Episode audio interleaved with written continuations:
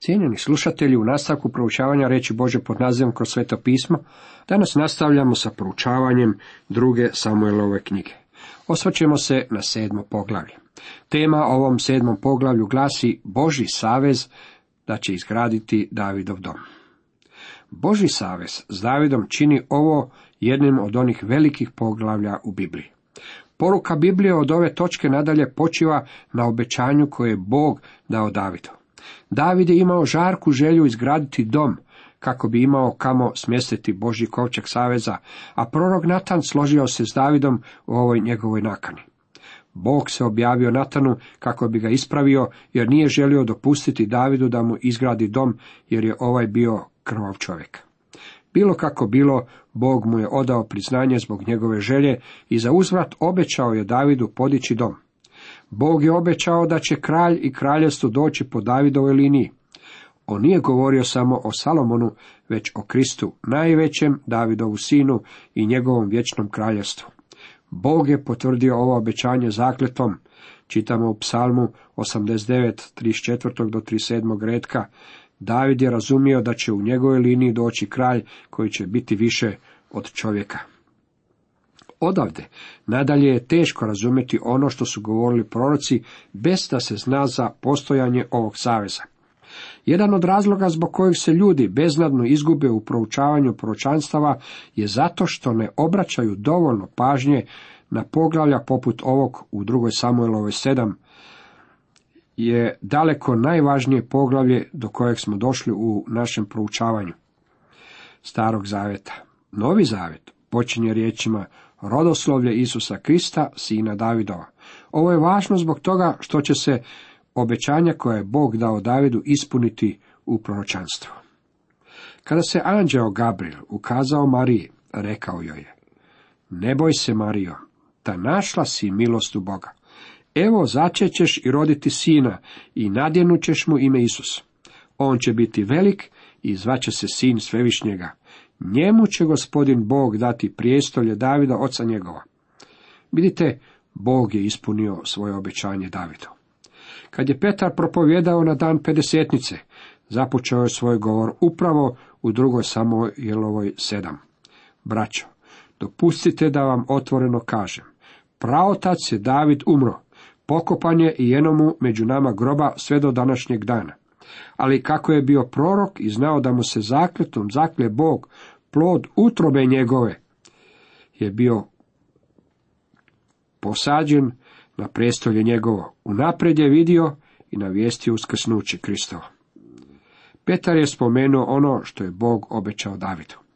U poslanici Rimljanima Pavao kaže, Pavao sluga Isusa Krista, pozvan za apostola, odlučen za evanđelje Bože, koje Bog unaprijed obećavaše po svojim prorocima u pismima svetim o sinu svome, potomku Davidovu po tijelu. Novi zavet završava riječima Isusa Krista. Ja, Isus, poslah anđela svoga, posvjedočiti ovo po crkvama. Ja sam korijen i izdanak Davidov, sjajna zvijezda danica, otkrivenje 22. poglavlje 16. redak. Ovo su samo neka od 99 mjesta u Novom Zavetu na kojima se spominje David. Starozavjetni proroci kraljevstvo su temeljili na obećanju koje je Bog dao Davidu, a o kojem čitamo upravo ovdje u drugoj Samuelovoj sedam. Vidjet ćete kako se svaki starozavjetni prorok vraća natrag Davidu i ovom Božjem obećanju u svezi sa kraljevstvom. Jer ipak, što je kraljevstvo nebesko? Ako ne kraljevstvo koje je Bog milostivo obećao Davidu. Na primjer, poslušajte što kaže prorok Jeremija u 23. poglavlju u petom redku. Evo dolaze dani, riječe Jahvina, podići ću Davidu izdanak pravedni, on će vladati kao kralj i biti mudar i činit će pravo i pravicu u zemlji. Kraljevstvo je postalo glavna tema onoga o čemu su pisali proroci. Davidova želja da gradi hram. Kad se David nastanio u svojem dvoru i kad mu je Jahve pribavio mir od svih njegovih neprijatelja unaokolo, reče kralj proroku Natanu, pogledaj, ja evo stojim u dvoru od cedrovine, a kovčeg Božih stoji po čatorom. A Natan odgovori kralju, idi i čini sve što ti je na srcu, jer je Jahve s tobom. Pogledajmo koja je pozadina ovih stihova. Vidjeli smo kako je David zauzeo Jeruzalem i učinio ga prijestolnicom. Zatim je Hiram, tirski kralj, izgradio Davidu palaču na gori Sion.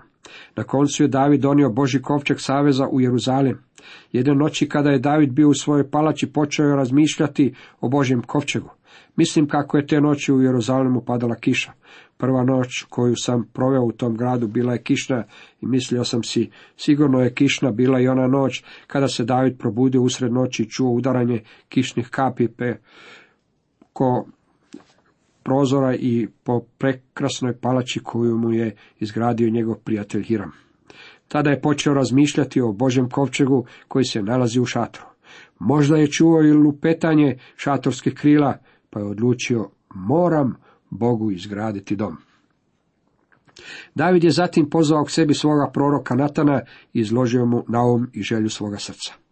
Rekao mu je, pogledaj, ja evo stojim u dvoru od cedrovine, a kovčeg Boži stoji po čatrom. Natan je savjetovao Davidu neka nastavi sa provođenjem svoga nauma. Ovdje imamo slučaj u kojem je prorok pogrešio i kad to kaže mislim da je stvarno načinio pogrešku. Natan mu je rekao, idi i čini sve što ti je na srcu, jer je Jahve s tobom. I ja bi mu odgovorio na jednaki način. Stvar je o tome da kad bi me netko pitao, oprostite, hoćete li mi dopustiti emitiranje vaših radio emisija na našoj lokalnoj radio postaji, moram biti ovdje iskren sa vama, sigurno mu ne bih odgovorio, dopustite mi da se pomolim, posavjetuju s Bogom, kako bih vidio je li to ispravna stvar za učiniti. Umjesto toga rekao bih, da, naravno da ću vam to dopustiti, pa to mi je i želja. Međutim, moja odluka ne mora neophodno biti u skladu sa Božom voljom. U potpunosti razumijem kako se Natan osjećao. Davidovi planovi zvučali su mu dobro. Natan nije mogao ni pomisliti ništa bolje od gradnje doma za gospodina. Međutim, bio je u krivu.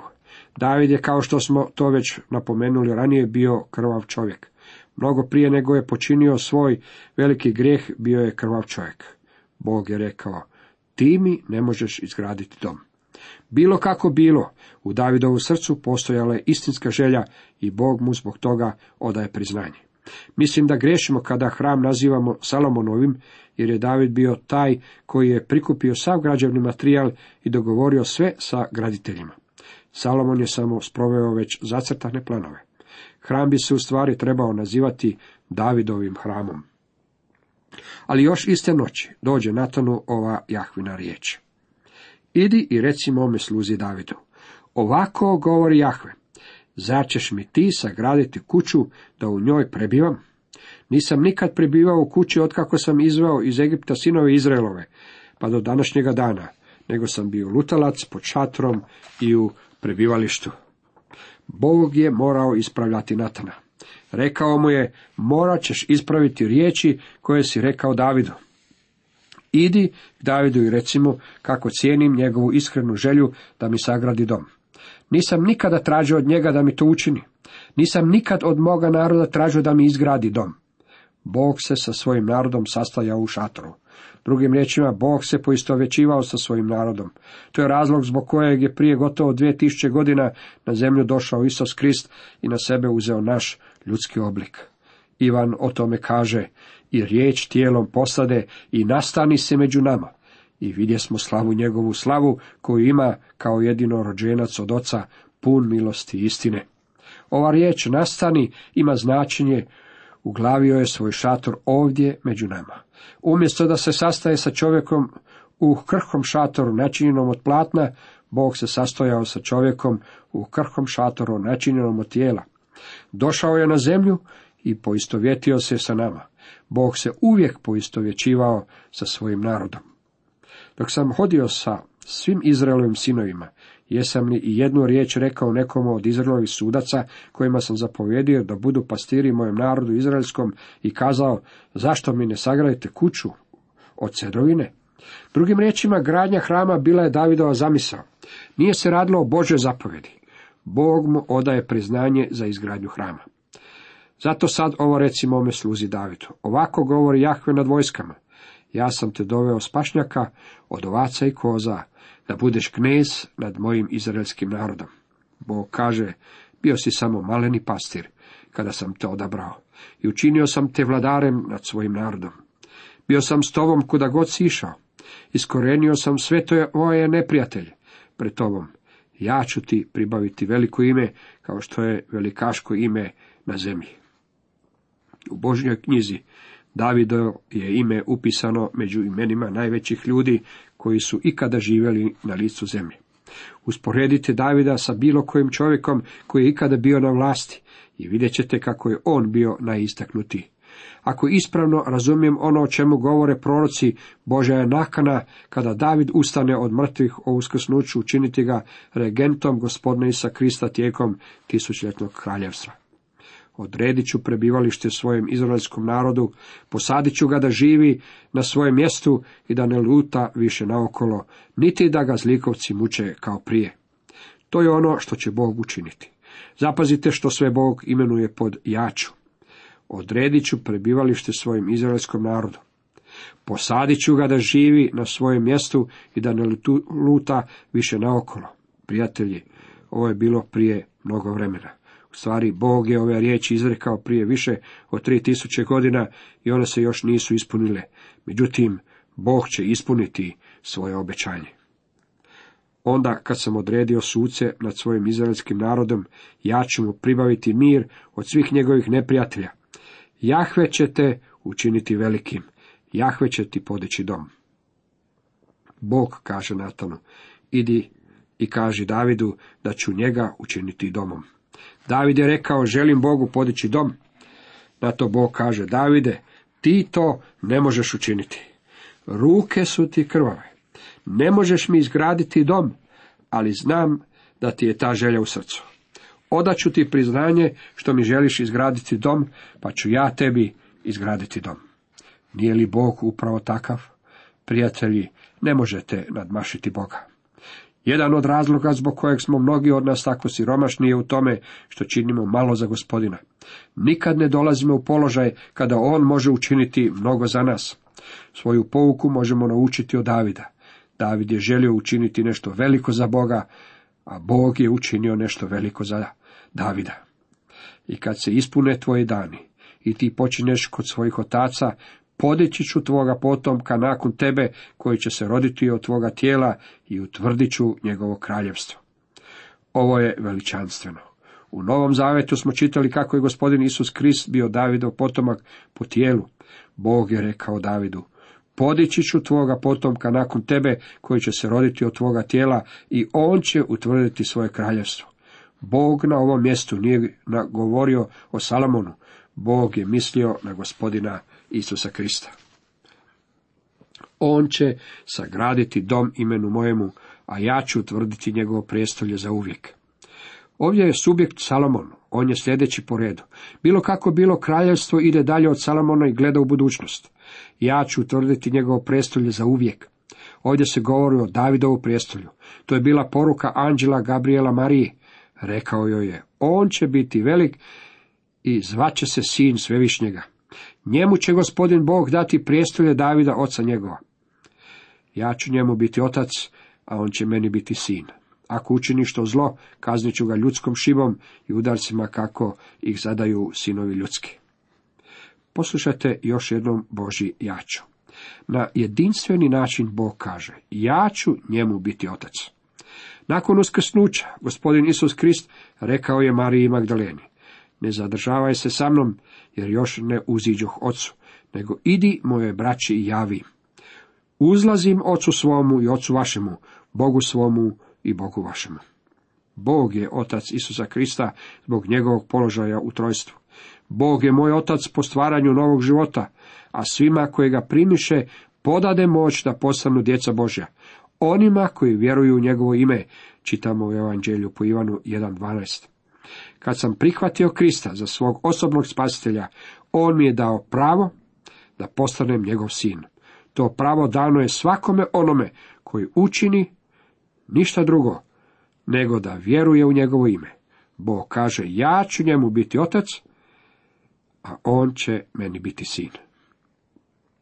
Posljednji dio 14. stiha je jedna vrlo čudna izjava.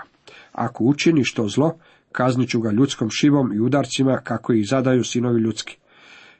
Biskup Horsley daje zanimljivi prijevod ovog stiha. Kad se na njega svali krivnja, kaznit ću ga ljudskom šivom. To je upravo ono što je Bog i rekao na ovom mjestu. Bog kaže, kad se na njega baci sva krivnja, ja ću njemu biti otac, a on će meni biti sin. To je onaj jedinstveni odnos između Boga Oca i Boga Sina. Međutim, ako učini zlo, to jest kada se svi prijestupi bace na njega, kada je vaš i moj greh bio svaljen na njega, po njegovim ranama, i mi smo iscijeljeni. On je umro na križu za vas i mene. On je bio predan za naše prijestupe. To je bio razlog zbog kojeg je umro na križu. On koji u tijelu svom grijehe naše ponese na drvo, da umrijevši grijesima pravednosti živimo. On čijom se modricom izliječiste, i sjeli ste se od grijeha. Prorok Izaija rekao je o Kristu, a se Jahvi svidje da ga pritisne bolima. Onaj koji će doći po Davidovoj liniji, ponijeće na sebi sve grijehe sveta. Izaija nastavlja govoriti o gospodinu Isusu kada kaže, a on je naše bolesti ponio, naše boli nas se uzeo, dok smo mi držali da ga Bog bije i ponižava. Za naše grijehe probodoše njega, za opačine naše njega satriješe. Na njega pade kazna radi našeg mira.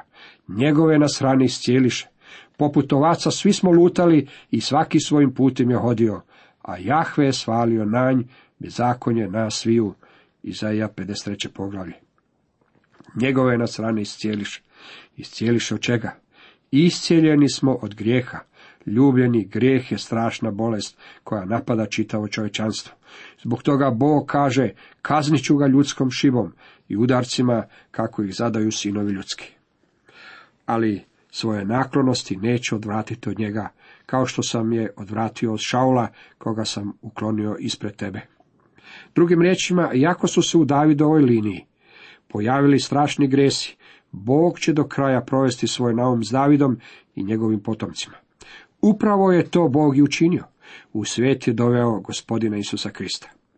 Tvoja će kuća i tvoje kraljevstvo trajati do vijeka predavnom, tvoje će prestolje čvrsto stajati za svakda. Bog je ovo smatrao važnim jer u psalmu 89. čitamo Neću povrijediti saveza svojega i neću poreći obećanja svoga.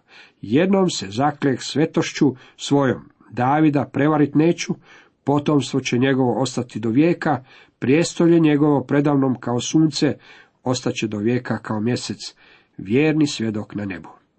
Ostaće do vijeka kao mjesec. Naučenjaci tvrde nakon pažljivog proučavanja kamenja donešenog sa mjeseca kako je svemir star između 3 i 5 milijardi godina, to je mnogo vremena. Bog kaže kako će ustanoviti Davidovo prijestolje, baš kao što je ustanovio i mjesec. Bog je sklopio savez sa Davidom i neće ga prekršiti. Natan prenese Davidu sve te riječi i cijelo viđenje. Na to kralj David uđe u šator i stade u šator i stade pred Jahom i pomoli se. Ko sam ja, gospode Jahve, i što je moj dom, te si me doveo od ovde? Pa i to je još premalo u tvojim očima, gospode Jahve, te daješ svoja obećanja kući svoga sluge za daleku budućnost i gledaš na me kao na ugledna čovjeka. Pa i to je još premalo u tvojim očima, gospode Jahve, te daješ svoja obećanja kući svoga sluge za daleku budućnost i gledaš na me kao na ugledna čovjeka. Ovo je veličanstvena izjava. Oni su tražili onoga koji ima doći. Trebao je doći od žena roda, trebao je potjecati od Abrahama, trebao je doći iz Judina plemena. Sada dobivamo informaciju kako je trebao doći iz Davidove obitelji. David je oduševljen činjenicom kako će Isus Krist doći upravo iz njegove obitelji. Ali što bi ti, David, još mogao kazati kad ti sam poznaješ svoga slugu, gospode Jahve? Jeste li ikada izljevali sadržaj svoga srca pred Bogom tako dugo, dok vam više nije preostalo ništa za reći? David se našao u takvom stanju. On je istočio iz svoga srca sve i ono je bilo prazno. On je ostao jednostavno sjediti bez riječi pred Bogom. Ja se volim moliti dok se sam vozim svojim autom. Bogu govorim sve ono što mi se nađe u srcu tako dugo, dok više nemam što za reći. Kako je naš Bog divan. Radi svoje riječi i po svome srcu učinio si sve ovo veliko djelo. Obznanivši ove veličajnosti. Je li Bog učinio sve ovo Davidu samo zato što je ovaj bio dobar dečko? Prijatelji, David uopće nije bio dobar dečko, kao što ćemo to kasnije vidjeti. Jednako tako Bog nije niti vas i mene spasio samo zato što smo mi bili dobre curice i dječaci. Spasio nas je zbog svoje prekrasne i beskonačne milosti.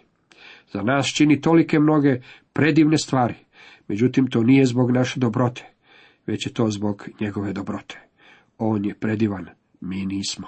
Trebali bismo proslavljati njegovo ime. David je bio oduševljen onime što mu je Bog rekao. Nije niti čudo što je Bog taj za koga je mogao ispevati onako predivne psalme.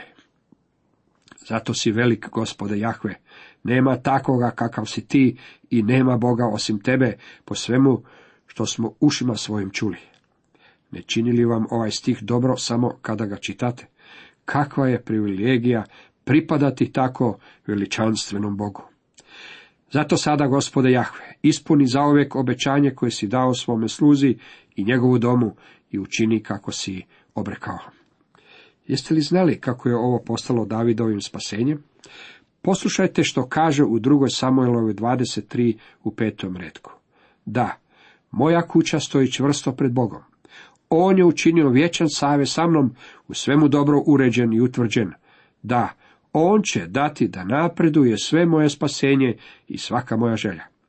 David je stvarno pouzdavao sav svoj život na ovom Božjem obećanju. Možemo reći kako je počivao u njemu. Bog je također dao određeno obećanje i vama i meni.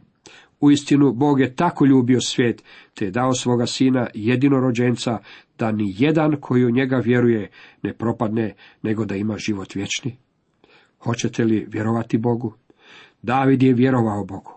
Također možemo vidjeti kako je i David vjerovao Bogu. Mojsi je vjerovao Bogu. Jošua je vjerovao Bogu, a on želi da i vi također vjerujete njemu. Kako god ti bilo ime, Bog ti poručuje danas. Vjeruj mi, spasit ću te ako vjeruješ da je Krist i tvoj osobni spasitelj. To je Boži savez sa vama i sa mnom. Temelji se na vjeri i ničem drugom. Želiš li još danas promijeniti način i smjer svoga života? Hoćeš li još danas početi vjerovati Bogu? Tu odluku mora donijeti svaki od nas osobno. Cijenjeni slušatelji, toliko za danas.